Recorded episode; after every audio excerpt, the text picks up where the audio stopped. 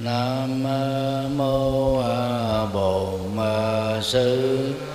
Thích ca mâu ni phật. Nam mô bổn sư.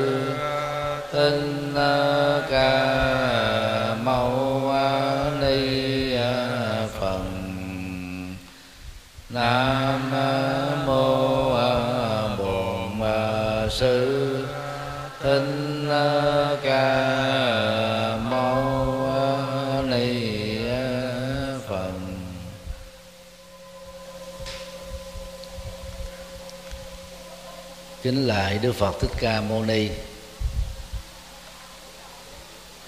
Kính lại bồ tát quan thế âm. Kính thưa tăng đoàn và quý phật tử đồng tu. Hôm nay đó 18 tháng 2 ngày mai 19 tháng 2 năm nhâm dần. 2022 lần đầu tiên, chùa Quan Âm Đông Hải, ấp Vĩnh Hải, xã Vĩnh Hải thị xã Bến Châu, tỉnh Sóc Trăng, tổ chức lễ hội Bồ Tát Quan Âm. Sở dĩ à, chúng ta tổ chức lễ hội này đó, vì à, cách đây ba năm giáo hội Phật giáo Việt Nam tỉnh Sóc Trăng, mà cụ thể là hòa thượng Thích Minh Hạnh, phó trưởng ban thường trực,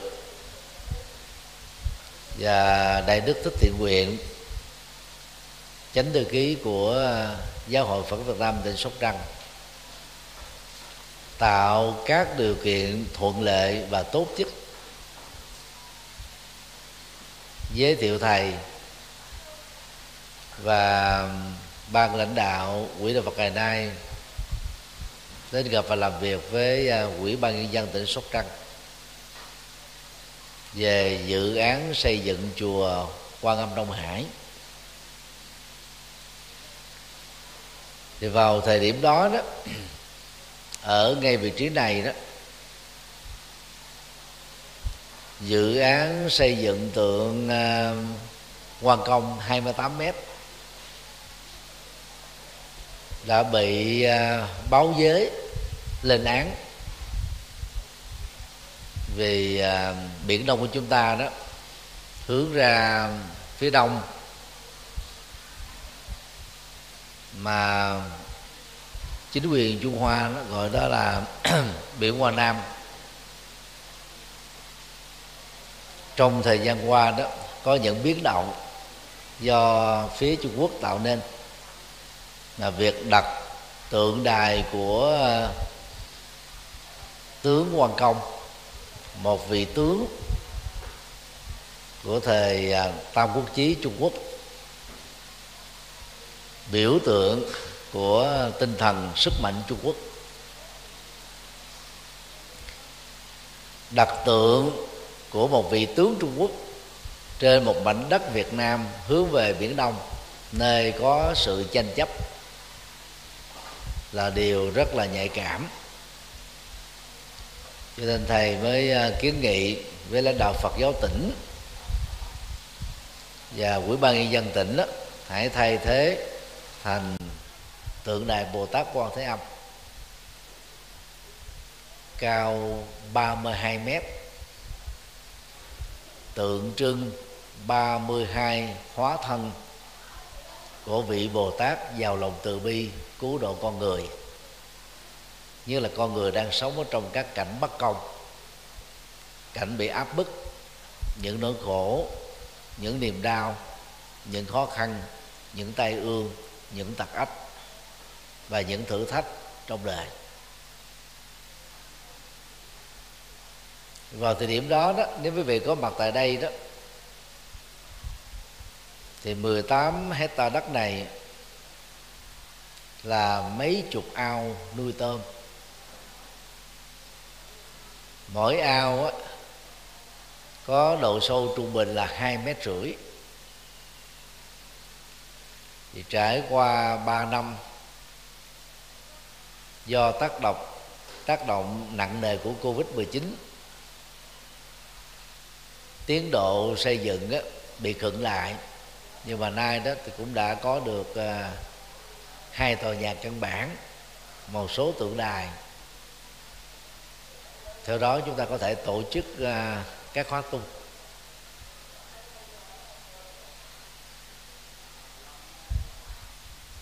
Tượng bồ tát quan thế âm dự kiến sẽ được hoàn tất vào à, tháng 6 năm 2022 này. Là về phương diện á, chế tác từ phía Trung Quốc và nhập cảng về Việt Nam. Công tác lắp đặt đó, trung bình phải mất vài tháng đồng hồ vài tháng trời. Thì nếu nhanh đó cuối năm 2022 này đó chúng ta có thể khánh thành tượng đài này biểu tượng của lòng từ bi chở che và bảo hộ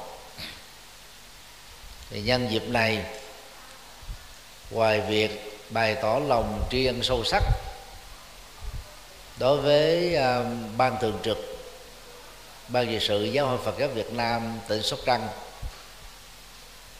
cũng như uh, lãnh đạo quý ban nhân dân tỉnh sóc trăng thị xã vĩnh châu và xã vĩnh hải đã giúp đỡ tận tình từ việc cấp đất cho đến hợp thức hóa thành đất chùa.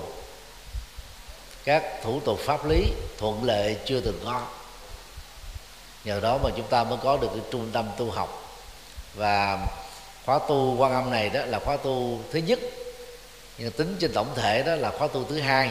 Vì khóa tu đầu tiên đó, diễn ra tại đây đó là tuần lễ an lạc thứ nhất. Cách đây khoảng một tháng xin quý vị hãy dâng cao tràng pháo tay thật lớn để bày tỏ lòng tri ân của tăng đoàn và phật tử chùa quan âm đông hải cũng như là chùa giác ngộ.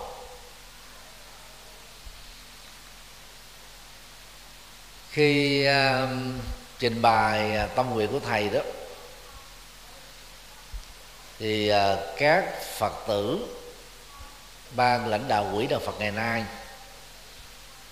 và một số à, Phật tử của chùa đó đã rất quan nghĩ ủng hộ để giúp cho à, lý tưởng phụng sự dân sinh, tốt đời đẹp đạo, sáng sôi đạo pháp hộ quốc ân dân của thầy và của tăng đoàn chùa giác ngộ đó được thành tựu.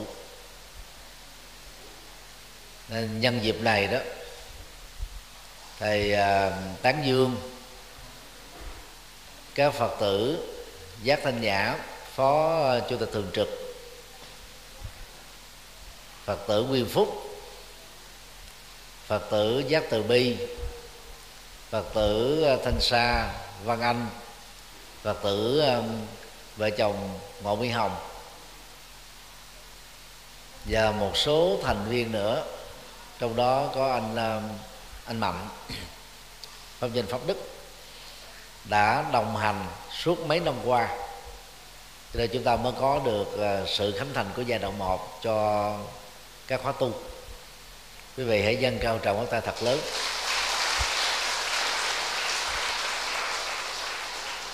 Trọng tâm của chùa quan âm đông hải là tượng đài bồ tát quan thế âm ba mặt bằng đá. Về ờ, phương diện này đó và có sự phát tâm rất là vĩ đại. Đáng được tán dương của phật tử giác từ bi. Và hiện nay cũng đang có mặt ở trong khóa tu. Mời uh, giác từ bi đứng dậy để mọi người uh, cùng uh, quan hỷ.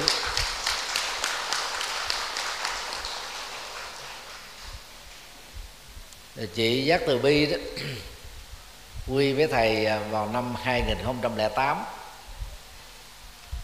trước à, đại lễ Phật đản Liên Hợp Quốc của năm đó, và vào thời điểm đó thì thầy là tổng thư ký của đại lễ. Thì tượng đài bồ tát quan thế âm này đó chị giác từ bi đó không chỉ là người phát tâm cúng trọn gói, mấy chục tỷ mà còn là người mời à, các công ty thiết kế tượng đài quan thế âm, từ trung quốc sang để làm việc với thầy, cùng với ban lãnh đạo quỹ đạo phật ngày nay tại chùa giác ngộ. Lúc đầu á, thì thầy dự kiến làm tượng đài bằng chất liệu đồng. Nhưng mà báo giá của à, hai công ty ở Trung Hoa đó gần đến 100 tỷ đồng. Cho mình không đủ sức để à, làm công việc đó. Cho mới đổi phương án làm tượng đá.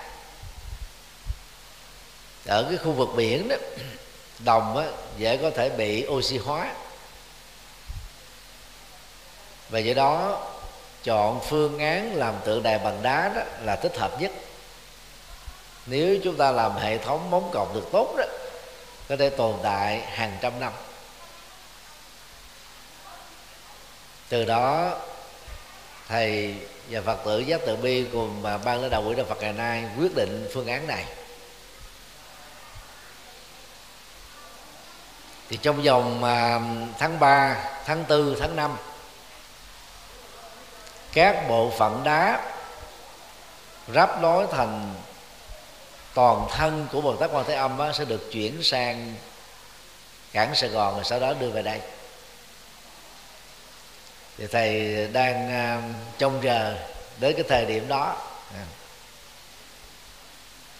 Và cho đến thời điểm này đó thì à, bản vẽ móng cọc đặt tượng đài quan âm cũng đã xong.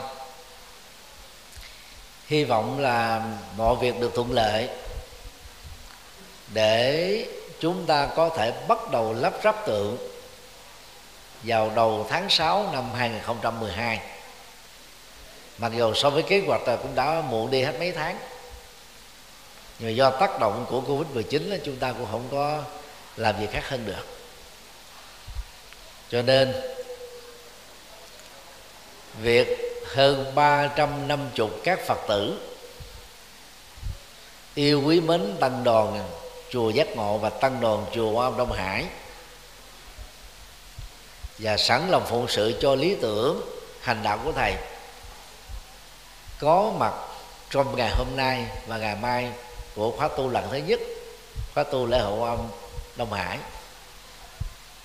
là dự phần vào ý nghĩa lịch sử to lớn à, của lịch sử các khóa tu sẽ được diễn ra quanh năm ở chùa chúng ta hãy dâng cái một tràng vỗ tay thật lớn để tán dương chung.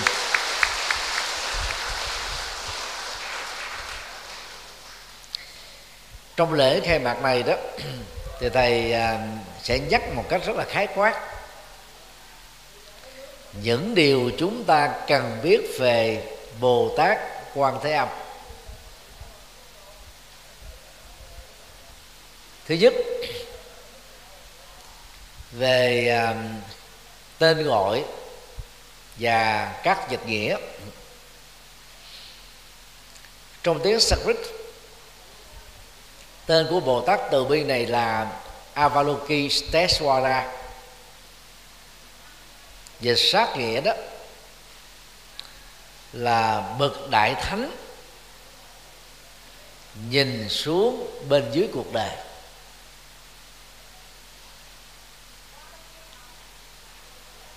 Động tác nhìn xuống là tượng trưng cho sự thương tưởng và đối hoài.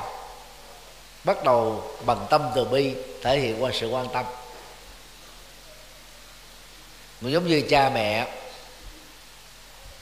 nâng đỡ và dìu dắt con của mình từ thở ấu niên đó, thì phải khung người xuống, đưa bàn tay, dẫn dắt đứa con của mình từng bước chập chững trong đời với thái độ rất ân cần. Và theo đó đó các đứa con tập tễnh đi khập khiển sau đó, đó đi tương đối vững và cuối cùng đó là đi vững chãi và đi một mình.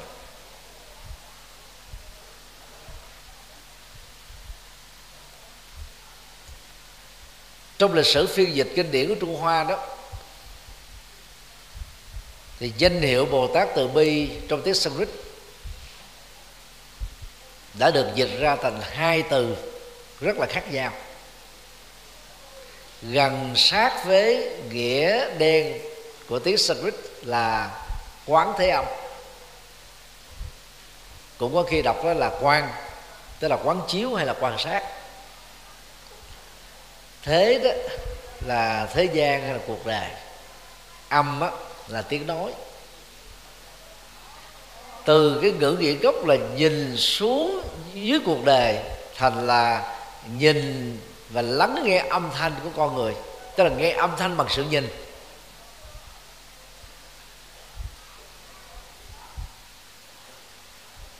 Gọi tắt là quan âm hay là quán âm? Đường tam tạng quyền trang vào thế kỷ thứ bảy sau hơn 12 năm tu học tại Ấn Độ trở về dịch kinh tại Trung Hoa đó đã dịch thật là triết lý. Avalokiteshvara thành là quán tự tại. Tự tại đây có hai nghĩa. Nghĩa thứ nhất là một vị đại thánh có năng lực quán chiếu. Mà quán chiếu của các bậc thánh đó, chỉ như là, là bình đẳng từ bi, không có phân biệt. Cho nên dầu gọi quán tự tại, chúng ta vẫn hiểu được tâm từ bi đó là dành cho con người và mọi loài. Và nghĩa thứ hai đó đó là năng lực quán chiếu bằng trí tuệ về mọi sự vật một cách tự tại ở mọi nơi và mọi chỗ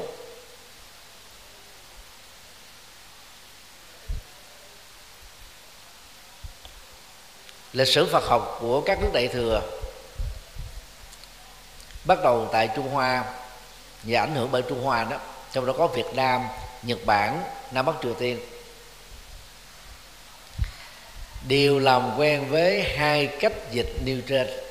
Cho nên đó, trong bảy kinh thi kệ và sám nguyện liên hệ đến bồ tát quan thế âm trong quyển nghi thức lễ hội bồ tát quan âm do thầy dịch để xuất bản đó, thì có đầy đủ cả ba cách dịch, quán thế âm, quan âm và quán tự tại. Thì quý vị đừng có nên nghĩ đó là hai vị hay ba vị khác nhau. Thực ra đó, chỉ là một vị với ba cách dịch khác nhau trong hán việt thôi. Dù là dịch theo dịch từ nào thì thông điệp của vị bồ tát avalokiteshvara đó là truyền lòng từ bi, thể hiện sự cảm thông sâu sắc đối với các nỗi khổ niềm đau của nhân sinh. Có các hành động cụ thể để giúp cho con người vượt qua các thử thách này, nhờ đó vươn lên và sống hạnh phúc trong đời và tất cả chúng ta đó đều có tiềm năng đại từ bi, tiềm năng quán tự tại trong kho tàng tâm thức của chúng ta. Và mỗi khi lại bồ tát quan thế âm và niệm danh hiệu của ngài đó, thì ngoài bày tỏ lòng tôn kính sâu sắc đối với vị bồ tát mà chúng ta nên học hỏi thì mỗi người nên đánh thức tiềm năng từ bi. Qua sự quan tâm và phụng sự đã từng bị ngủ quên rất lâu trong tâm hệ chúng ta được tỉnh thức. Đó là cách đó, chúng ta nối kết truyền thông một cách sống động với bồ tát quan thế âm. Và chúng ta sẽ trở thành các vị bồ tát quan thế âm qua các hóa thân hay là các ứng thân ở trong đời như trong kinh phổ môn.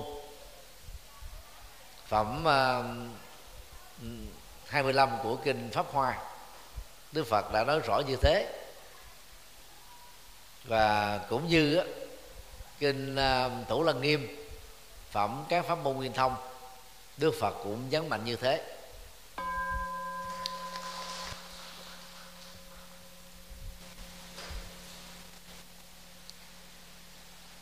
Về cách tu có ba bài kinh quan trọng giới thiệu về pháp tu của bồ tát quan thế âm. Trong kinh hoa sen chánh pháp tuyệt vời, gọi tắt là kinh pháp hoa đó, thì pháp tu của bồ tát quan thế âm được hiểu đó là năm pháp quán và năm loại âm thanh. Năm pháp quán bao gồm quán sự chân thật quán sự thanh tịnh quán trí tuệ rộng lớn quán tâm bi tức là thông cảm nỗi đau. Và quán tâm từ đó, trao tặng hạnh phúc. Bằng năm phương pháp quán này đó, bồ tát quan thế âm đã có thể hóa hiện ra 32 ứng thân, nhằm giúp cho bất cứ ai có cơ hội tiếp xúc với ngài hoặc là danh hiệu ngài hay là pháp môn thực tập của ngài đó, đều có cơ hội khép lại nỗi đau, mở ra hạnh phúc.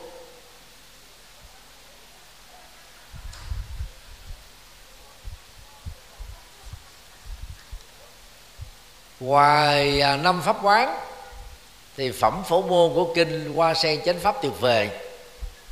Còn đề tập đến việc quán niệm năm loại âm thanh. Thứ nhất đó là tiếng vi diệu. Thứ hai đó là tiếng quan âm. Thứ ba đó là tiếng phạm âm thứ tư là tiếng sóng biển. Và thứ năm á, âm thanh vượt trội hơn các âm thanh trên đời.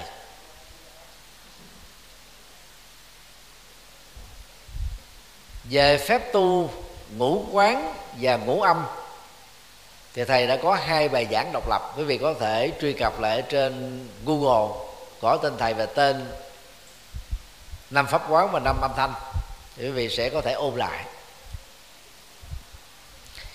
chùa Quan Âm Chúng Ba Hải chúng ta thì có mặt trước á, tiếp giáp 770 mét với mặt biển Đông Hải.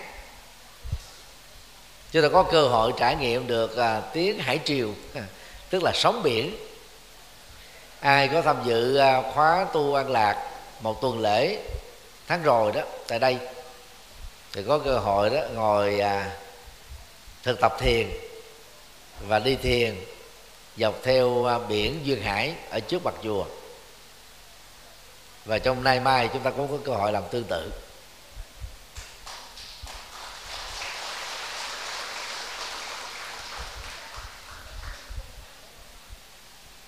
Trong kinh à, thủ lăng nghiêm, thì pháp tu của bồ tát quan thế âm được hiểu là nhĩ căn viên thông. Tức là làm chủ được sự nghe.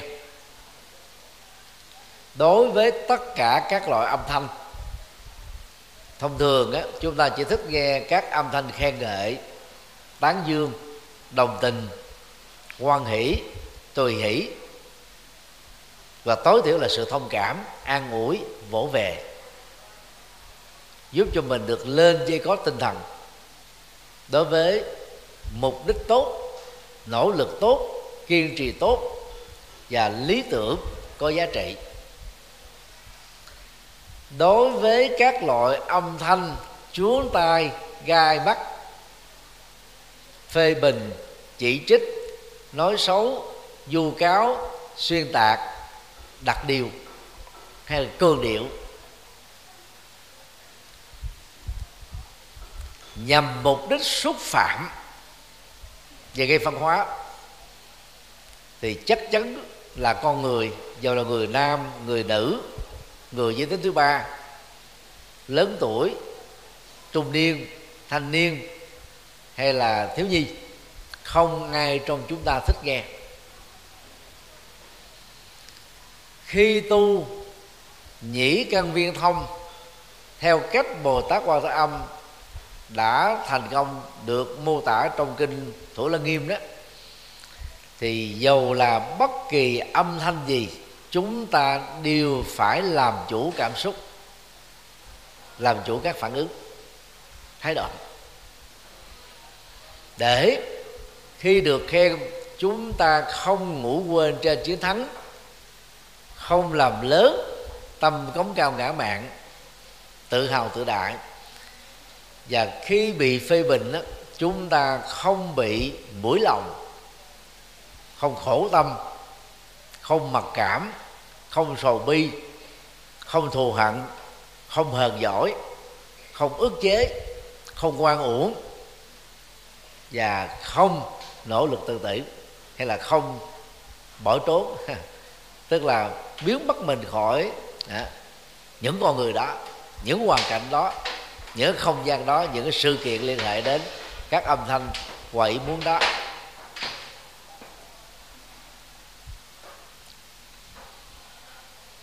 Thì đó là hai pháp tu rất căn bản của bồ tát quan thế âm.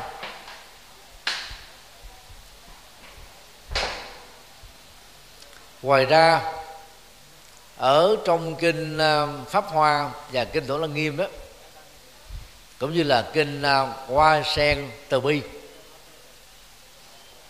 Bồ tát quan thế âm còn có danh hiệu là thí vô úy giả người ban tặng niềm vui không sợ hãi.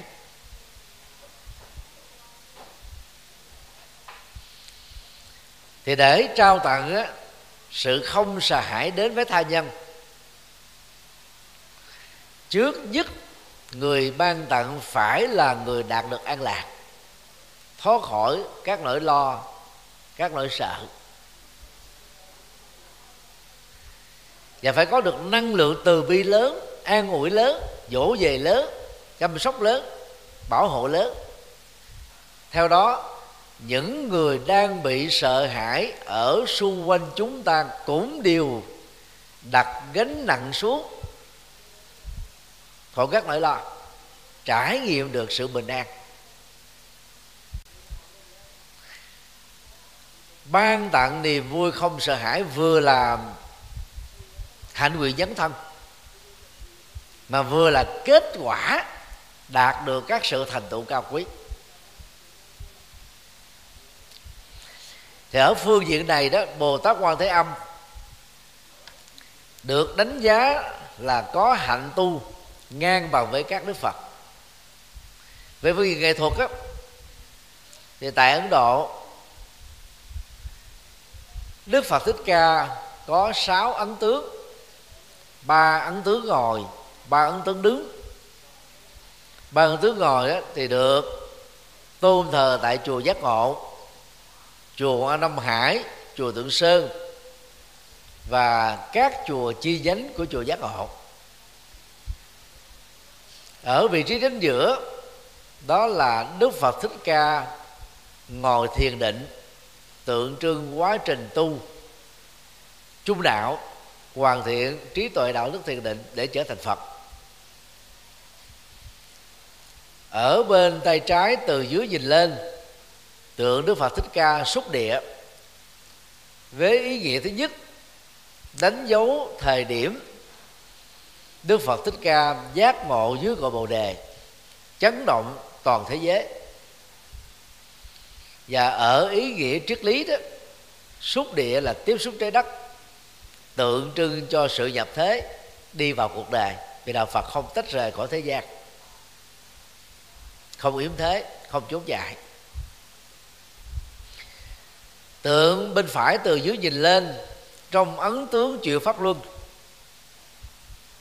lăn bánh xe chân lý, gồm có bốn bước thừa nhận khổ đau, truy tìm nguyên nhân khổ đau, trải nghiệm niết bàn và thực tập bát chánh đạo. Đối với ba tượng phật đứng, thì tượng đầu tiên đó, lòng bàn tay phải đưa ngang cái vị trí lỗ tai, như dạt ra bên ngoài như thế này. Lòng bàn tay trái thì duỗi song song với giữa đùi bên trái tức là kết quả của chuyển pháp luân khép lại hết toàn bộ các sợ hãi và khổ đau của con người. Như là nơi nào có thực tập bốn chân lý, thì nơi đó không còn sợ hãi nữa. Ấn thứ thứ hai hai lòng bàn tay khép lại, mu bàn tay đặt ra bên ngoài và đặt chéo dao như thế này ở vị trí trước ngực. Được gọi là ấn từ bi, tình thương bao la. Tức là không buông bỏ sự quan tâm và dấn thân để phụng sự cuộc đời.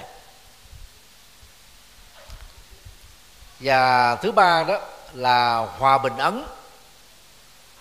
Trong tư thế đứng, hai bàn tay thẳng duỗi ra phía trước, mười ngón tay đó hướng thẳng lên trên bầu trời. Tượng trưng cho không còn kẻ thù, không còn chiến tranh, không còn khủng bố, không còn hiềm khích, không còn ganh tị, không còn á, gây tàn phá nhau trở ngại cho nhau đó là kết quả cuối cùng của tiến trình chuyển pháp luân bằng bốn chân lý thánh. Tại các nước Phật giáo Nam truyền đó thì sáu ấn tướng vừa nêu đó được tôn thờ rất đầy đủ. Ở Việt Nam á, thì phần lớn chúng ta chỉ thờ tượng Phật Thích Ca tư thế thiền định. Nhận đến tình trạng chỉ là chuyên tu thôi đó là giai đoạn một. Giai đoạn nhập thế và phương pháp nhập thế đó thì lại ít được quan tâm. Cho nên nó cũng làm giảm đi hiệu lực dấn tâm phụng sự dân sinh. Như vậy các đức phật bao gồm đức phật thích ca các đức phật quá khứ và các đức phật tương lai đều có kết quả vô ý và ban tặng niềm vui không sợ hãi. Qua ấn tứ vô ý thì bồ tát quan thế âm đó, chẳng những đạt được như thế, mà còn có biệt hiệu là người ban tặng niềm vui không sợ hãi. Và đây cũng chính là một trong những cách tu. Thì đối với những người mê tín quý vị mang trí tuệ đến, giải thích nhân quả, phân tích ngọn ngành để các niềm tin sai lầm, dị đoan, sợ hãi, tin thầy bùa thầy pháp thầy cúng thầy phong thủy, thầy địa lý, thầy dân điện thầy ngoại cảm, thầy bắt ma. Thoát ra khỏi não trạng đó, thì những nỗi sợ hãi sẽ thoát ra khỏi chúng ta thôi. Chúng ta có được sự bình an, vô sự. Như vậy, học theo cách này đó, thì mỗi phật tử, khi chúng ta vừa học vừa tu vẫn vừa có thể giúp cho người thân của mình thoát ra khỏi các nỗi sợ hãi và chúng ta sẽ trở thành là người ban tặng một phần nào đó niềm vui không sợ đến với những người thân và đối với tha nhân.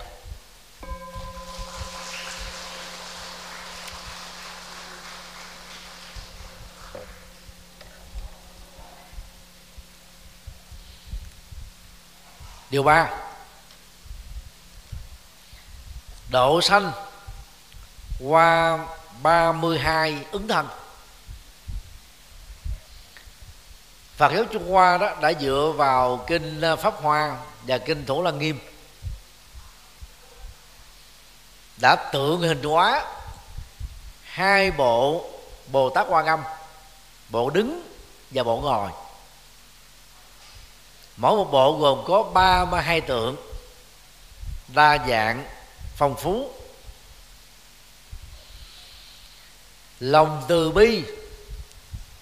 Dĩ nhiên đó, nếu chỉ thực hiện bởi hai bàn tay và một khối óc, một trái tim của một con người trong một kiếp người với thời gian ngắn ngủi mấy mươi năm, làm sao có thể so dịu được, giảm bớt được, kết thúc được nỗi khổ niềm đau của nhân loại.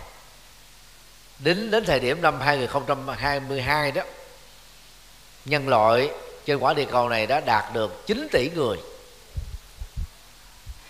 Nó rơi vào tình trạng nhân mãn. Thì dĩ nhiên là càng thêm nhiều thập niên về sau số lượng dân số sẽ gia tăng. Chúng ta sẽ thiếu nguồn tài nguyên thiên nhiên.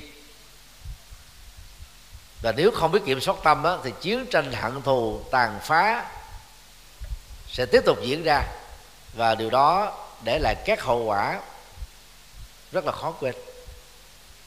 Chính vì thế đó để tăng hiệu quả của việc phụng sự nhân sinh bồ tát quan thế âm á, đã kêu gọi chúng ta à, ứng xử với nhiều hóa thân mà bản thân ngài là người làm đầu tiên. Cái chữ hóa thân á quý vị đừng nên hiểu là từ à, một thân thể bằng cái sự phép màu của thần thông, biến ra 32 cơ thể. Có sự sống của 32 người, hành hoạt ở 32 địa điểm, trong cùng một thời điểm để cứu giúp dân sinh. Cái đó chỉ là ý tưởng, biểu tượng triết lý thôi. Còn trên thực tế đó, trong mỗi con người chúng ta đó, nếu biết cách vận dụng mình có thể ha, hóa thân thành các nhân cách đó. Mà không phải là rơi vào cái tình trạng bị bệnh rối loạn đa nhân cách. Rối loạn đa nhân cách là chúng ta mất kiểm soát và bị điều khiển bằng trạng thái vô thức để ứng xử một nhân cách khác như một con người khác hoàn toàn với con người thường nhật của mình. Thì ba mươi hai hóa thân của Bồ Tát Quan Thế Âm đó, bao gồm hóa thân làm Phật hóa thân làm, thân thanh văn, thân Phật độc giác, thân trời đế thích, thân phạm vương, thân tự tại thiên, thân đại tự tại thiên. Tự tại thiên và đại tự tại thiên đó, được xem là quá thân của thượng đế. Thư đại tướng quân, rồi tỳ sa môn, rồi tiểu vương, tức là vị vua của một quốc gia, trưởng giả, tức là triệu phú tể quan á, tức là thủ tướng cư sĩ tức là những người tu tại gia bà la môn tức các đạo sĩ của ấn độ giáo. Thiện nam tức là phật tử nam tín nữ các phật tử nữ hoặc làm tăng tức là các thầy thọ giới tỳ khu hoặc làm ni các vị nữ đã thọ giới tỳ khu ni hoặc làm vợ của triệu phú tỷ phú, vợ của các cư sĩ lớn, vợ của thủ tướng, vợ của các đạo sĩ bà la môn, hoặc là làm đồng nam, đồng nữ, tức là các cháu ấu nhi, hoặc là hiện thân, làm trời, làm rồng, làm dạ xoa, làm càng thác bà, làm atula calola khẳng la la màu la già thần chiếp chấp kim cang, vân vân miễn là thông qua việc đóng vai đó bồ tát quan thế âm có thể dẫn dắt những người chưa biết đạo phật, hiểu được đạo phật, tu phật pháp, trải nghiệm chân lý, thực tập thiền định, huấn luyện đạo đức để trở thành chân nhân, tiệm cận thánh nhân và thánh nhân. Sống cuộc đời có giá trị và hữu ích cho đời.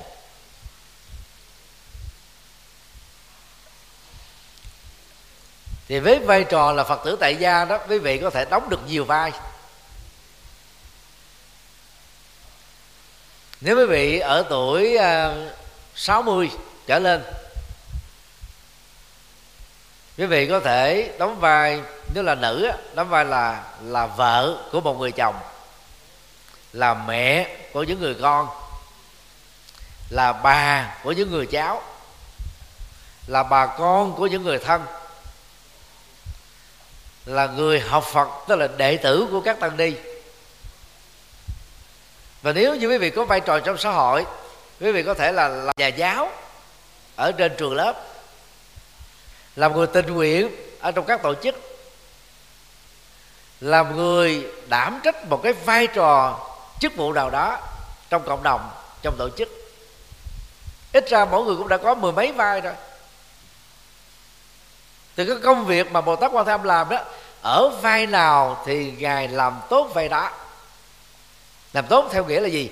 Có đóng góp lớn, mang lại sự chuyển hóa lớn, tạo ra giá trị hòa bình lớn, mang ý nghĩa phụng sự cộng đồng lớn để lễ cho đời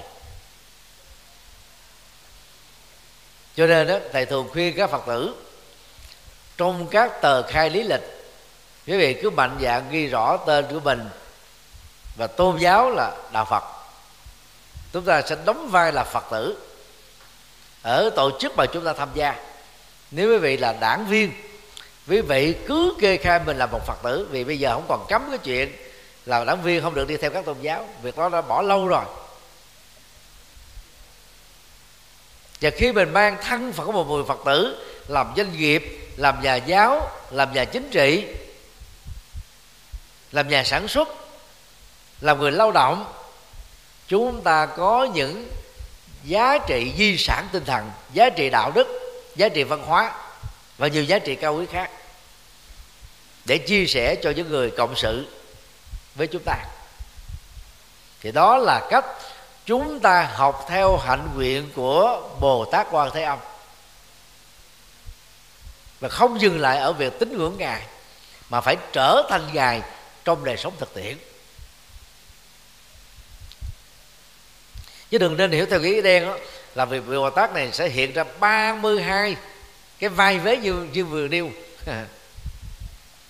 Mà ai trong chúng ta cũng có thể hiện ra các cái vai vế đó. Một cách khéo léo cái đó gọi là trí tuệ phương tiện khéo léo và tắt đó là phương tiện. Nhưng mà thực ra phải có kèm theo là trí tuệ.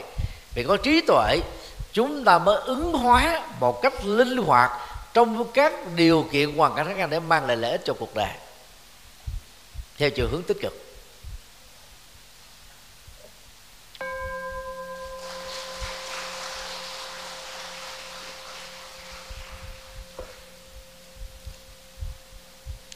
Điều bốn. Quan âm thị kính không phải là bồ tát quan âm có nhiều người khi nghe thầy nói việc này bị sốc bằng tập. Đó là cách mà dân gian trong cộng đồng phật giáo tại hàn quốc, trung hoa về việt nam, tôn vinh cuộc đời của một người phụ nữ bất hạnh. Đè nén nỗi đau của mình ở trong những nỗi quan ức của cuộc đời và đến chết đó, thì đoạn quan ước đó mới khép lại. Sự chịu đựng đó tính kiên trì đó đối với nhiều người không tu học Phật pháp bài bản lầm ngộ dần là quá thân của Bồ Tát Quan Thế Âm. Thì trong ba mai hướng tăng mà thầy vừa nêu trích ra từ trong kinh à, hoa sen chánh pháp màu nhiệm hay là kinh thủ lăng nghiêm hay là kinh hoa sen từ bi hay là kinh hoa nghiêm? Hoàn toàn không có quá thân nào là một người phụ nữ bị hàm quan hay là một người nam bị hàm quan. Và chịu đựng cái nỗi hàm quan đó cho đến lúc chết. Nhưng mà không biết tại sao và ai là người đầu tiên đã đưa ra tà thuyết này cực kỳ nguy hại cho đời sống tinh thần và mối quan hệ dân sự và xã hội của những người tu học Phật. Tin theo tà thuyết đó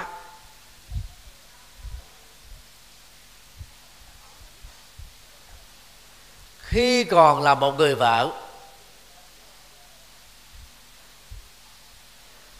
Thị kính thương yêu chồng. Đồng hành với chồng.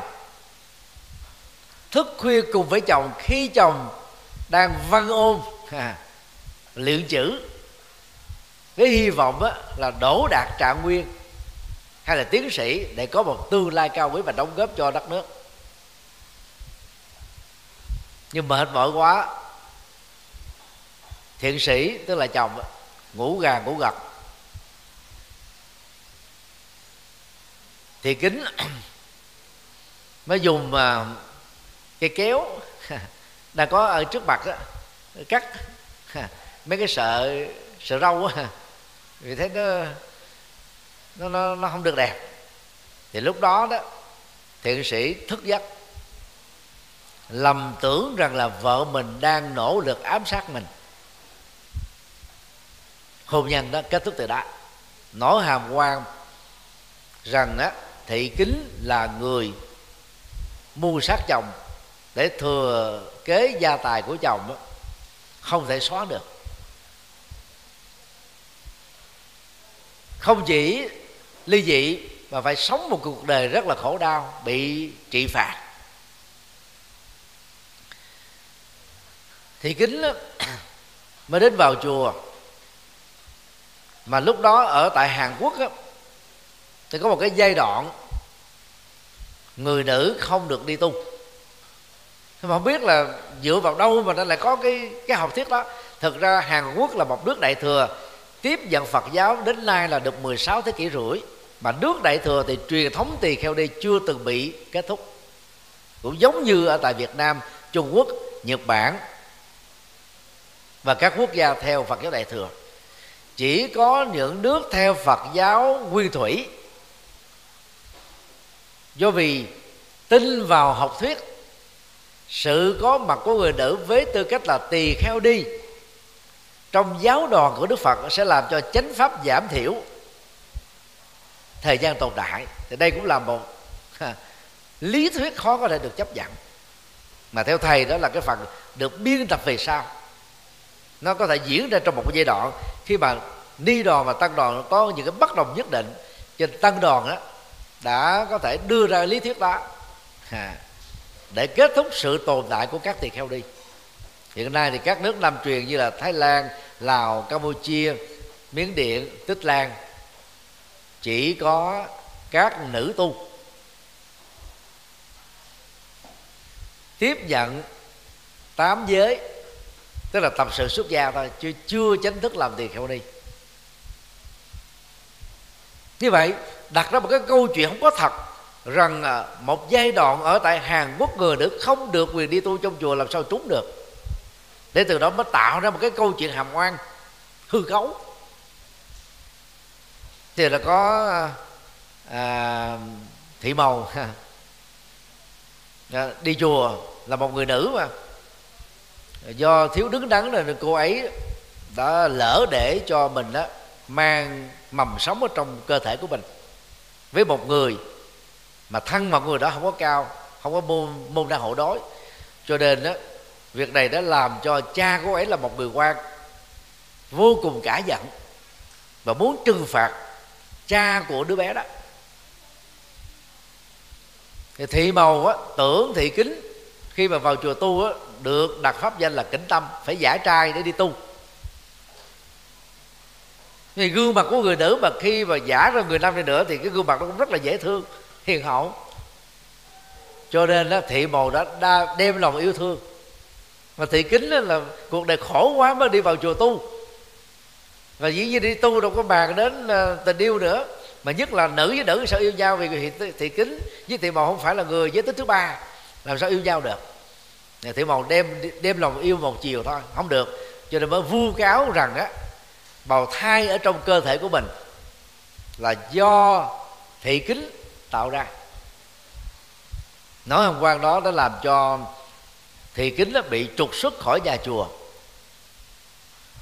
Và khi sanh đứa con nó ra đó thì thị màu gia đình thị màu đó mới đổ trách nhiệm cho thị kính và thị kính phải ôm đó, đứa bé đó mỗi ngày đó vẫn không bỏ chiếc y của người tu đi vào các làng sớm để khắc thực. Thì chỉ đón nhận được những lời chửi bế rồi chọi trứng thối chọi trái cây rồi đánh đập rồi xúc phạm thôi. Thì mặc dù được thức ăn rất ít và tất cả những gì mà có được đó, thì thị kính à, lúc đó gọi là kính tâm đó dành hết cho cháu bé này.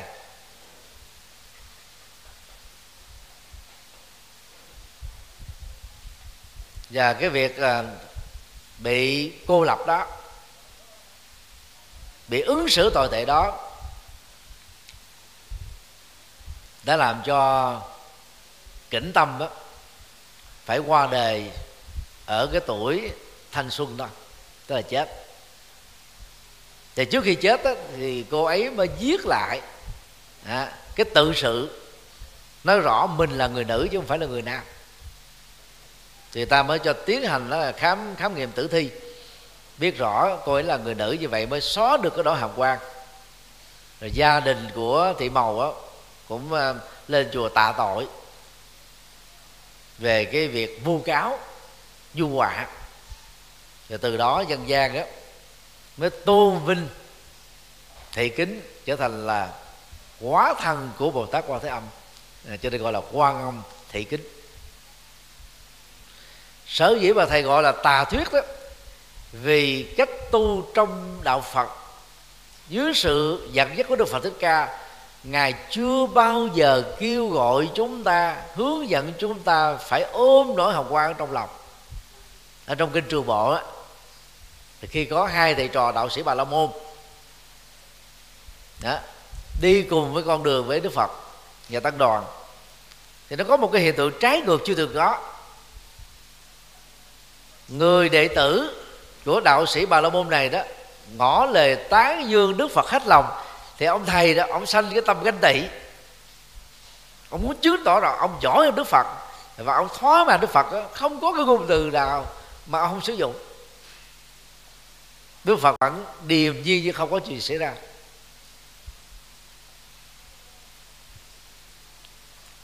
Rồi sau đó đó ngài dạy với các đệ tử rằng đối diện trước những lời khen, quý vị không nên dội mừng hãy đánh giá rằng đó, đức hạnh của mình, đóng góp của mình, lối sống của mình, giá trị của mình có xứng đáng với những gì đã được khen tụng chưa? Nếu thật sự là xứng đáng, lại càng không có gì để mừng vì mình làm quá tốt, đóng góp quá nhiều. Thì dĩ nhiên mình được khen thôi. Đó là chuyện bình thường của nhân quả nếu mình làm nhiều hơn mà người ta khen ít hơn, thậm chí ta không khen, cũng không nên buồn. Vì nhân quả cũng còn nguyên, không mất đi đâu. Và trong trường hợp bị phê bình chỉ trích, mình cũng không nên buồn. Hãy đánh giá lại mình có phải là tác giả của điều đó, của lời nói đó hay không. Nếu phải, thì không nên đánh đồng ta là người đó. Người đó là ta. Thì vì nỗi buồn đó được ta biết.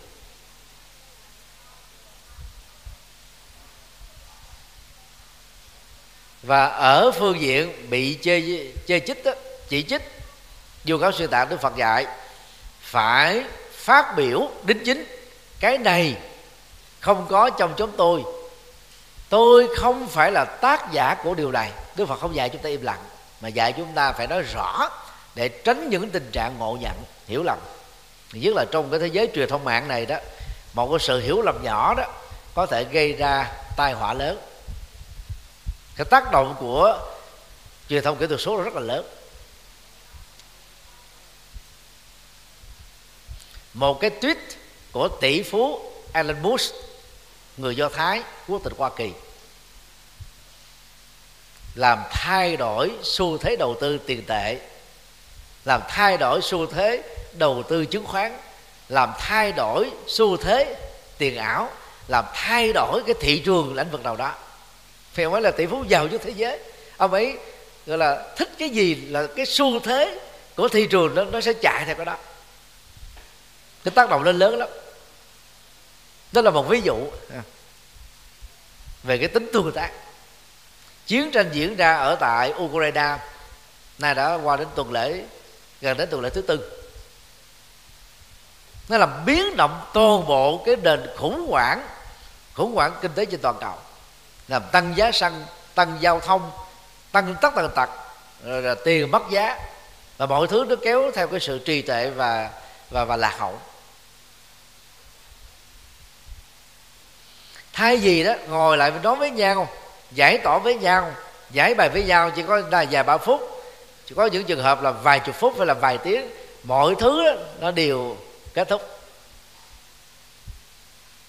Thì có nhiều người là ôm ở trong lòng nhét ở trong tim giữ ở trong tâm và xem nó như là kim cương quý giữ chết mang theo. Tức là thù dai nhớ dai à, nhớ dai nhớ dài nhớ dở thù dai thù dài thù dở hận dai hận dài hận dở. Cái gì dai dài là dở. Nên nhớ thế. Như vậy về phương diện phật học thì thự thị kính đó, không hiểu chi về lời phật dạy. Chỉ là cái người kiên nhẫn chịu đựng thôi, mà chịu đựng trong tình trạng đè nén, cái đó nó cực kỳ nguy hại cho cảm xúc và thái độ sống. Tức là chìm đắm mình ở trong nỗi khổ và niềm đau thôi.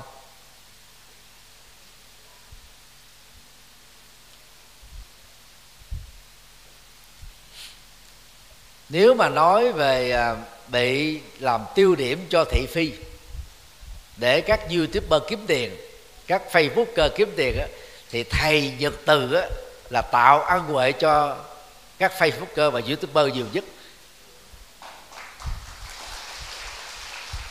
Họ chửi thầy không còn cái gì hết. Thì nói ví dụ nhé vào năm 2006 khi ờ, thầy giảng ờ, cho các tăng đệ sinh môn ờ, tâm lý học Phật giáo và tác phẩm thành giới thức luận thầy dựa vào kinh thủ lăng nghiêm nói về cái sự tiến hóa tâm linh theo quan điểm của đức phật trong kinh này gồm có năm cấp bậc. Cấp thứ nhất là nặng về tình dục. Cấp thứ hai đó là nặng về tình yêu tình cảm. Cấp thứ ba là nặng về tưởng. À, tức là tưởng tượng á. Thì các à, khoa học gia nè các nghệ nhân nè các diễn viên nè các ca sĩ nè các kịch sĩ nè đều là những người giỏi về trí tưởng tượng. Thứ tư á, là là là thức tức là nhận thức hay là tri thức và thứ năm đó là trí tuệ. Muốn đánh giá sự tiến bộ tâm linh của một con người quý vị chỉ cần lấy thước đo gồm có năm các bậc mà dục là ở cái mức thấp nhất thì các loài động vật sống với bản năng cho nên nó thuộc về cái nhóm này. Có một số con người rất mất nước về tình cảm thì đứng ở cái vị trí thứ hai dễ buồn dễ tuổi dễ hờn dễ giỏi dễ để bụng dễ để dạ. Nó nằm ở cái mức độ à, là tình. Cao nhất vẫn là ở mức độ trí tuệ. Thì khi nói về năm cấp bậc đó thì thầy phân tích về cái tác hại của dục theo quan điểm à, của đạo phật. Và cũng nói đề cập đến cái nhu cầu hưởng thụ dục của những người phật tử tại gia hay là những người tại gia. Dẫn đến cái sự đắm chìm đẩy họ vào trong sanh tử và khổ đau. Rồi việc sử dụng á, các cái cái công cụ để thỏa mãn nó làm cho tan đắc hạnh phúc gia đình. Thì quý vị biết á là sau cái cái việc mà thầy lên tiếng tỉnh thất bồng lai ở long an vào năm 2019 đó, thì à, cái nhóm cuồng tính cho rằng á nhóm này bị hàm quan á tấn công thầy bằng một cái cái cách mà người ta đứng từ góc độ học thuật đó gọi là thiếu đạo đức ở trong trích dẫn. Họ cắt cái đoạn đó họ cắt sáng tùm lum hết á sau đó họ mới đặt cái tích rất là hấp dẫn. Thầy nhật từ, chuyên gia giảng dạy tình dục. Như vậy mà cũng có người ta tin tin rầm rầm với chứ đâu phải thường đâu. Và những cái clip đó đó, nha có trăm ngàn lượt view, hai trăm ngàn lượt view. Và rải cùng khắp đi các diễn đàn, người ta vô ta xem dữ lắm. Bắt đầu dưới chửi, trời ơi, ông thầy này ông đi tu làm gì? Mà rốt cuộc rồi ông cho ta là chuyên gia tình dục. Bộ hết nghề làm rồi đi làm việc đó không chịu đi giảng Phật pháp. Vì những người đó có từng nghe thầy giảng đâu đa khi ở trên mạng á Google mấy vị sớt một cái ít nhất là có năm sáu ngàn bài giảng của thầy. Nhưng mà thực ra đó à, theo triết lý Phật giáo tâm mình bị kẹt vào cái gì thì mình nghĩ đến cái đó thôi. Thế những người đó thì họ chỉ kẹt vào cái đó. Cho nên đó à, buổi bài giảng nói về cái sự tiến hóa tâm linh của con người thấp nhất là dục mà họ không hướng về cái trí tuệ và họ chỉ kẹt cho cái đó rồi họ lấy cái đó ra họ ghép và họ à, xúc phạm thầy để kiếm tiền thôi. Đó là cái trò nó rất là xấu tính à, rất là đáng tội nghiệp thiếu trí tuệ. Thì đó là một ví dụ. Thực ra khi mình nói như vậy thì các phật tử ta nghe ta hiểu được. Người ta tìm lại cái bài giảng gốc đó người ta sẽ thấy ồ giữa cái bài gốc với cái bài bạn bị cắt sáng với cái dụng ý xấu hai cái đó khác nhau, hoàn toàn lắm. Cho nên đó thị kính trải qua mấy lần hàng quan mà việc nói ra nó đâu có khó. Mà cứ nói đi, người ta tin tin là chuyện của người ta. Nhưng mà ít ra về phía mình đó mình phải phát ngôn. Cái mục đích đó của thị kính là được giữ mình ở trong chùa để tu. Bây giờ mình nói mình là nữ giả trai thì làm sao được tiếp tục tu? Cho nên nãy thì mới nói đây là cái câu chuyện hư cấu không có thật. Vì phật giáo đại thừa tại trung quốc việt nam nhật bản nam bắc triều tiên chưa từng cấm người nữ đi tu và cũng chưa từng đó là kết thúc hay là tạm chấm dứt cái truyền thống tỳ kheo đi thì cần gì phải đi giảng nam vào chùa tu? Không có chuyện đó. Cho nên đó là các quý phật tử đừng bao giờ đi truyền bá câu chuyện à, bồ tát qua âm thị kính không có chuyện đó cái đó làm gì là bồ tát? Chứ làm người ta hiểu sai đạo phật. Và nó thúc đẩy cho rất nhiều người khi lâm vào những hoàn cảnh hàm quan nó cứ đè đán mình, chịu đựng để chứng tỏ rằng mình có bản lên chịu đựng. Mà cái đó nó không giải quyết được cái gì hết đó rất là nguy hiểm.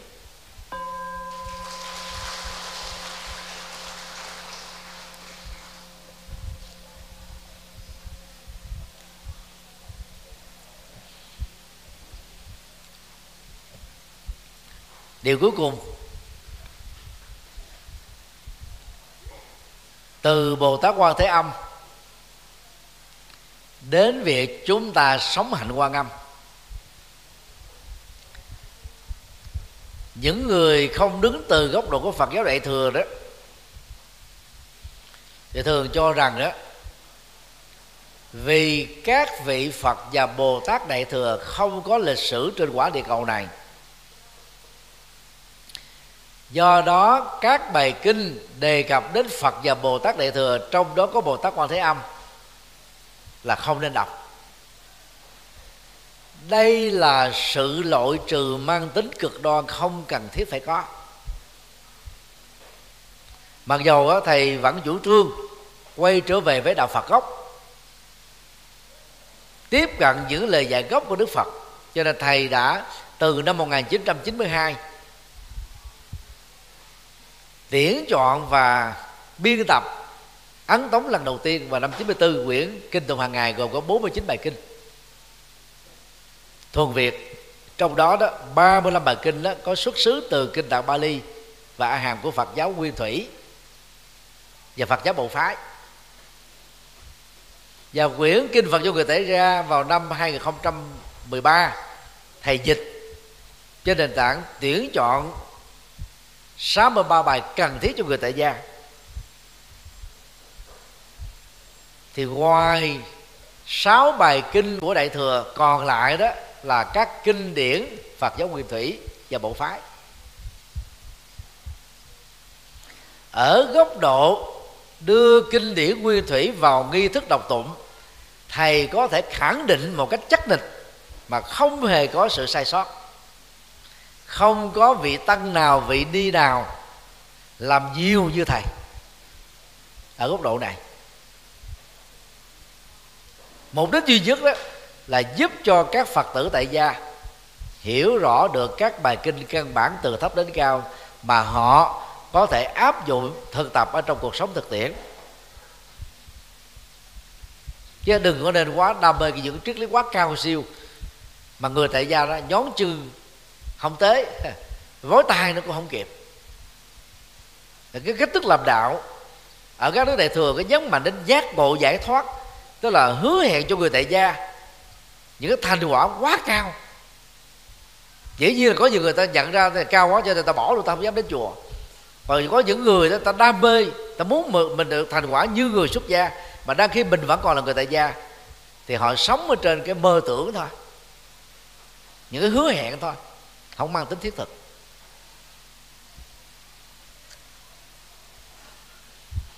Dầu các đức phật và bồ tát đại thừa không có con người thật, lịch sử thật, lai lịch thật ở trên quả địa cầu này, đến từ các quả địa cầu khác, thì điều quan trọng không phải là nằm ở chỗ các ngày ấy có hay không có, mà quan trọng thông qua biểu tượng của phật đó với danh hiệu đó pháp tu đó các thành đạo đó và vị bồ tát đó cũng có hạnh nguyện và cuộc đời phụng sự như vậy. Chúng ta học được điều gì và biến à, các hạnh nguyện đó trở thành những điều thực tiễn trong cuộc sống mình như thế nào? Đây mới là điều quan trọng.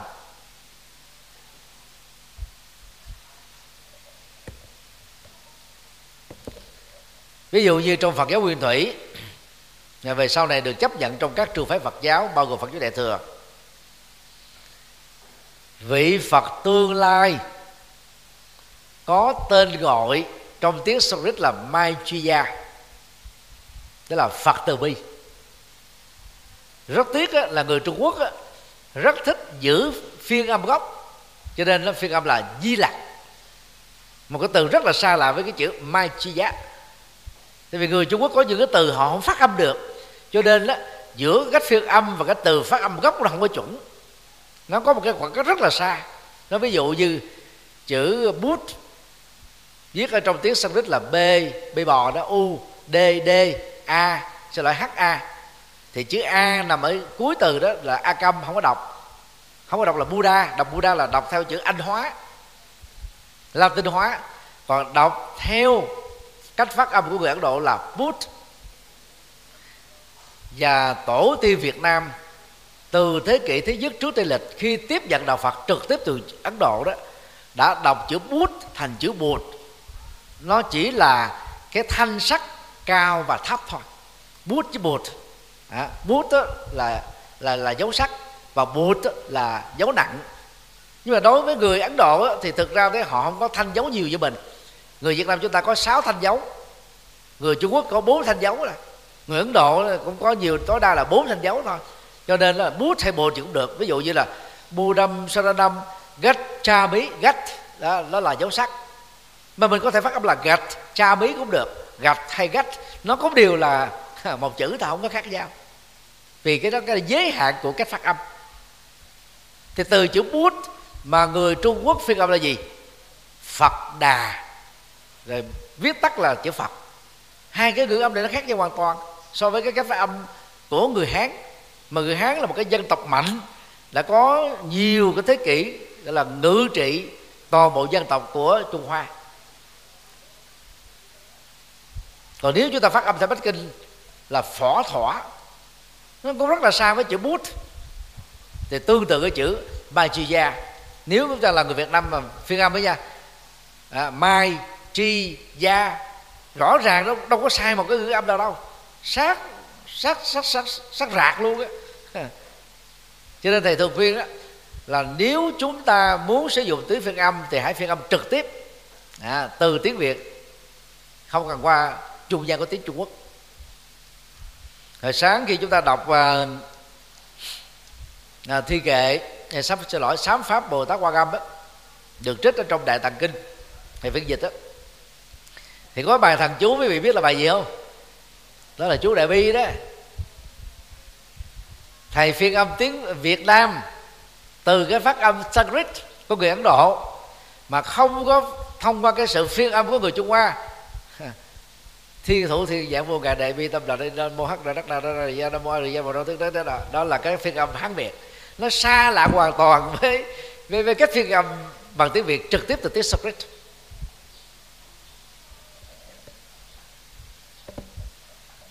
Thì chúng ta tập làm quen riết là nó có dễ đọc thôi có đâu có khó gì đâu. Cho nên đó khi mình đề cập đến bồ tát di lặc, trở thành phật di lặc trong tương lai, chúng ta phải nhớ cái đặc điểm quan trọng của vị bồ tát này đó là tâm từ bi. Trùng hợp với bồ tát quan thế âm. Thì có nhiều nhà nghiên cứu cho rằng đó là từ hình tượng của bồ tát di lặc trở thành phật di lặc trong tương lai. Phật giáo đại thừa đã vay mượn và phát triển thành bồ tát quan thế âm với hạnh nguyện từ bi lớn. Thì cũng có những cái cơ sở nhất định. Nhưng điều đó không quan trọng. Quan trọng là mỗi một vị phật và bồ tát đại thừa đều có ý nghĩa ở trong danh xưng của các ngài. Ví dụ như địa tạng bồ tát là vị bồ tát á, có tấm lòng bao la như là quả đất có sự chịu đựng vĩ đại như bạo đất có cái sự bao dung như là quả đất tôi gọi đó là tâm địa, tức là quả đất tâm, hay là quả địa cầu tâm. Địa tạng là kho tàng tâm. Mà kho tàng tâm nó chứa rất nhiều các hạt giống cao quý, trong đó có hạt giống giác ngộ, như các phật và các vị bồ tát. Cho nên ở góc độ này đó, thì thầy khuyên quý vị, ngoài phương diện tôn kính mà người tu học Phật chúng ta dâng tặng lên các Phật và Bồ Tát thì công việc quan trọng mà chúng ta phải làm là gì? Phải biến hạnh nguyện Bồ Tát danh hiệu của các vị Bồ Tát mà chúng ta kính đó, trở thành đề sống thực của chúng ta trong hàng ngày. Thay vì chúng ta chỉ dừng lại là nam mô quan thế bồ tát cho con tai qua nạn khỏi thì quý vị hãy trở thành là người đi dấn thân giúp cho người khác vượt qua tai nạn. Quý vị trở thành là quan thế âm trong hiện thực. Lòng từ bi trong hiện thực. Sự cứu độ trong hiện thực. Đó là tinh thần đại thừa. Nhưng đừng bao giờ cho mình là phật, là bồ tát nha. Cái đó được gọi trong giới luật phật giáo là tăng thượng mạng. Kinh pháp hoa giải thích tăng thượng mạng là gì?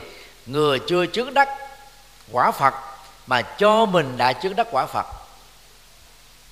Còn ở trong giới luật dành cho tỳ kheo và tỳ kheo ni tăng thượng mạng được hiểu là gì? Vẫn còn là người phàm mà đã tự cho mình là thánh nhân hay là quá thân phật. Chúng ta quá thân trong đời sống thực tiễn chứ đừng có tự xưng mình là bồ tát sống là phật sống. Ví dụ khi mà chúng ta tôn vinh một người nào đó chúng ta mới nói là à, phật tử a suốt một cuộc đời đi làm an sinh xã hội để giúp cho biết bao nhiêu người. Lòng từ bi lớn lắm cho nên như bồ tát sống. Như bồ tát sống thì không sao. Khi chúng ta đổi chữ như mà đó là chị ấy là bồ tát sống thì như vậy là chúng ta nói sai về phật học. Như là mình so sánh mà. So sánh là mình tôn vinh để khích lệ cái lòng từ bi đó sự dấn thân đó à, sự ứng hiện đó nhưng mà chúng ta đừng có đẳng thức quá, đánh đồng. Một người nào đó, dù là thầy hay là sư cô, trong đó bao gồm các thầy dịch từ, là là là bồ tát sống là phật sống không trúng. Chúng ta phải hết sức thành thực với giao chuyện đó.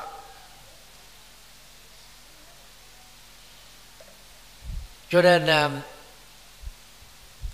khi quý vị đọc các kinh liên hệ đến bồ tát quan thế âm niệm danh hiệu bồ tát quan thế âm hát nhạc nghe nhạc về bồ tát quan thế âm hoặc là niệm à, bằng à, tiếng nhạc về danh hiệu bồ tát quan thế âm thì điều quan trọng là chúng ta phải khai thác năng lượng từ bi năng lượng vô ý năng lượng hóa thân phụng sự.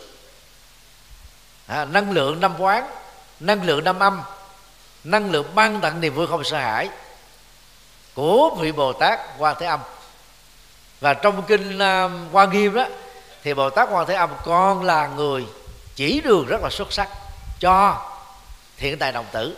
Thì chúng ta cũng cần phải phát huy luôn cả năng lượng thầy giáo, năng lượng cô giáo, hay là năng lượng của người dẫn dắt cho những người tu học sau chúng ta. Thì bằng cách đó, thì trong đất nước Việt Nam và trên quãng địa cầu này, chúng ta sẽ có nhiều hóa thân của Bồ Tát Thọ Thế Âm cho nên là ngày rằm à, tháng 2 tại chùa giác ngộ vừa rồi đó, thì ban đạo ca hòa âm đã ca cái bài con gặp phật qua các hóa thân do thầy sáng tác.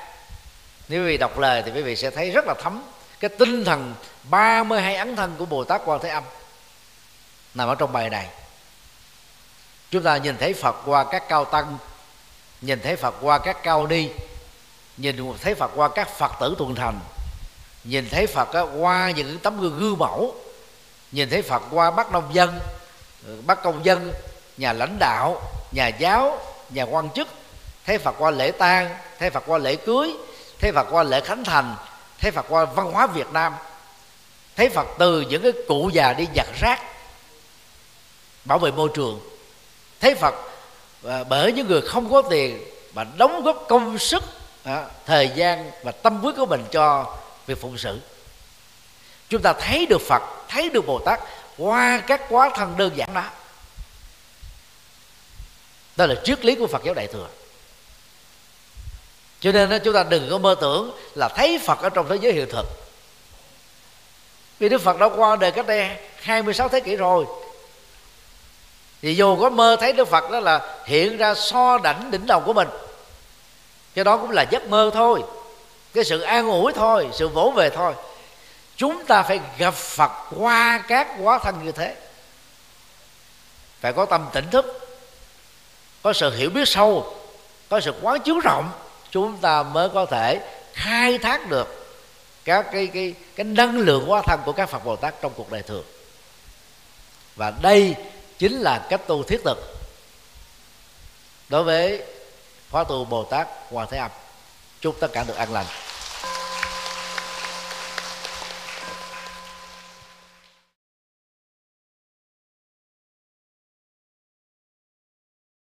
Thư vận động xây dựng chùa Quan Âm Đông Hải, tỉnh Sóc Trăng. Kính thưa các mạnh thường quân và các quý phật tử tôi xin chia sẻ vị vọng bệnh lý tưởng xây dựng chùa, mở trung tâm tu học, giúp cho các phật tử được an vui và hạnh phúc. Chánh pháp lưu truyền do công dấn thân của hàng tân sĩ thì môn hương thịnh nhờ hạnh dân cúng của người tại gia. Tục ngữ việt nam có câu, xây chùa tạo tượng đúc chuông. Ba công đức ấy thập phương nên làm. Giá trị của ngôi chùa là rất cao quý. Như hòa thượng mãn giác đã nêu mái chùa che chở hồn dân tộc, nếp sống bao đời của tổ tông. Thực vậy, đã từ lâu, ngôi chùa phật giáo không chỉ là không gian tâm linh, nơi tu học đạo đức, thiền định và trí tuệ của các tăng sĩ, còn là trung tâm giáo dục văn hóa, đạo đức và sinh hoạt cộng đồng của người dân địa phương, giúp mọi người quay về chánh đạo, bỏ mê tín dị đoan, khép lại khổ đau, mở ra an vui và hạnh phúc. Vì hạnh nguyện hoàn pháp là nhiệm vụ lệ sinh làm sự nghiệp, ở phạm vi rộng lớn cho mọi thành phần xã hội và nhóm lứa tuổi khác nhau ba thập niên rưỡi qua, từ năm 1984 đến nay 2019 tôi đã không ngừng nỗ lực trên cầu Phật đạo, dưới độ nhân sinh. Theo tinh thần phụng sự nhân sinh, tốt đời, đẹp đạo, sáng soi đạo pháp, hộ quốc, an dân. Tuy nhiên, do giới hạn không gian trong 850 mét vuông chùa Giác Ngộ, thành phố Hồ Chí Minh do tôi làm chủ trì giàu từ năm 2016 sau khi khánh thành, sau đợt trùng tu. Có đến 7 tầng lầu, cũng chỉ đủ sức chứa cho khoảng 1.200 người tu học cùng một lúc. Đối với tu học nội trú như khóa xuất gia vô duyên, chỉ đủ sức chứa 175 người ngủ lại về đêm do vậy, nhằm mang lại các lợi ích cho hàng vạn phật tử hữu duyên, chùa giác ngộ càng có thêm nhiều ngôi chùa chi nhánh ở các tỉnh thành để nhân rộng mô hình tu học sẵn có, mang tính nhập thế, hiệu quả cao. Với nguyện ước chân thành đó, tôi được sự giúp đỡ rất tận tình của ban trị sự giáo hội Phật giáo Việt Nam tỉnh Sóc Trăng và thể theo tâm nguyện của Phật tử địa phương. Ủy ban nhân dân tỉnh Sóc Trăng tại công văn số 540 ngày 30 tháng 3 2018 đã chấp thuận chủ trương cấp 18 hecta đất và giao tôi làm chủ trì chùa Quan Long Hải tại khu du lịch Hồ Bể, xã Vĩnh Hải, thị xã Vĩnh Châu, tỉnh Sóc Trăng vào ngày à, 20 tháng 5 2018 công trình này được động thổ xây dựng với sự tham dự của 3.500 Phật tử tại địa phương và các tỉnh thành lân cận. Theo kế hoạch, quý 2 2019 kể từ khi được giấy phép thì công trình xây dựng này sẽ được hoàn tất trong vòng 3 đến 4 năm chùa Quang Minh Hải có các hạng mục gồm cổng tam quan, tòa chính điện cao 30 mét, gồm một trệt và một lầu. Mỗi sàn 3.000 mét vuông diện tích, có sức chứa với từng trệt và lầu một là khoảng 6.000 người tu học cùng một lúc. Ngoài nhà tổ, tăng xá, thì chùa ông Đông Hải sẽ có từ 6 đến 8 khách xá, một trệt, ba lầu có sức dung chứa cho hàng ngàn phật tử tu học. Tượng đài tiêu biểu tại chùa này đó là tượng Bồ Tát Quan Thế Âm, hướng về biển đông, cao 49 mét, gồm ba mặt, bảo vệ chủ quyền biển đảo của Việt Nam, cũng như là sự bình an của người dân tại địa phương. Trong à, ngôi chùa này đó, ngoài các tượng đài Phật, Bồ Tát, A La Hán thì còn có công viên Phật, công viên Hòa Bình, công viên văn hóa và công viên tình thương. Với các tượng đài và các biểu tượng bằng đồng, bằng đá, từ 1 m sáu cho đến 3 mét. Tổng chi phí xây dựng chùa ông Đông Hải khoảng 300 đến 350 tỷ đồng Việt Nam. Khi hoàn thành đây sẽ là trung tâm tu học lớn, phát triển Phật giáo thực tập tỉnh thức, trải nghiệm từ bi, có đã phục vụ từ 5 đến 6 ngàn Phật tử tu học đời trú cùng lúc. Tôi cho rằng Phật sự to lớn mang tầm vóc phụng sự nhân sinh cho hàng vạn người như trên, chỉ có thể sớm được hoàn thành là nhờ vào sự phát tâm bồ đề cúng dường tịnh tài tịnh vật tịnh lực của các mạnh thường quân và các phật tử gần xa.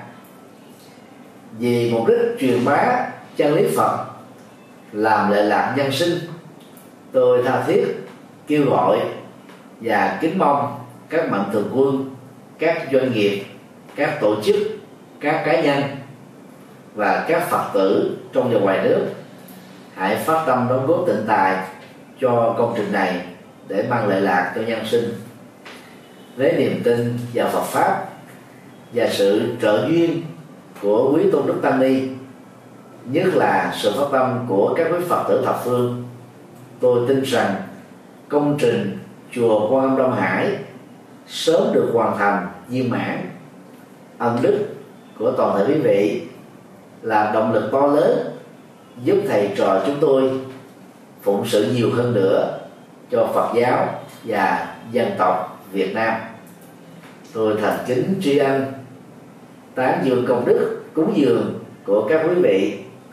Nguyện cầu hồng ân Phật pháp tăng gia hộ quý vị, thân tâm an lạc, phước lộc thọ tràn đầy, sở nguyện tùy tâm, các tường như ý.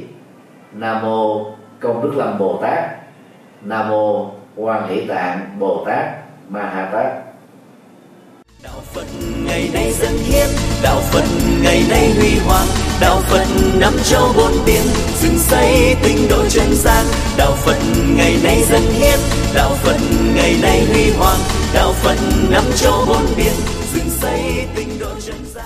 Hãy cùng tham gia cùng quỹ đạo phật ngày nay để mang tình thương đến với mọi người tham gia thành viên đóng góp tịnh tài vào vốn quỹ gốc được cộng dồn để sản sinh lợi nhuận hàng tháng từ lãi suất ngân hàng nhằm phục vụ các sứ mệnh của quỹ hoặc đóng góp tham gia trực tiếp các hoạt động của quỹ tham gia phụng sự viên, đóng góp tịnh lực vào đội ngũ phụng sự viên để cùng tham gia hỗ trợ các hoạt động của chùa giác ngộ và quỹ nói riêng cũng như các hoạt động phát triển Phật giáo nói chung.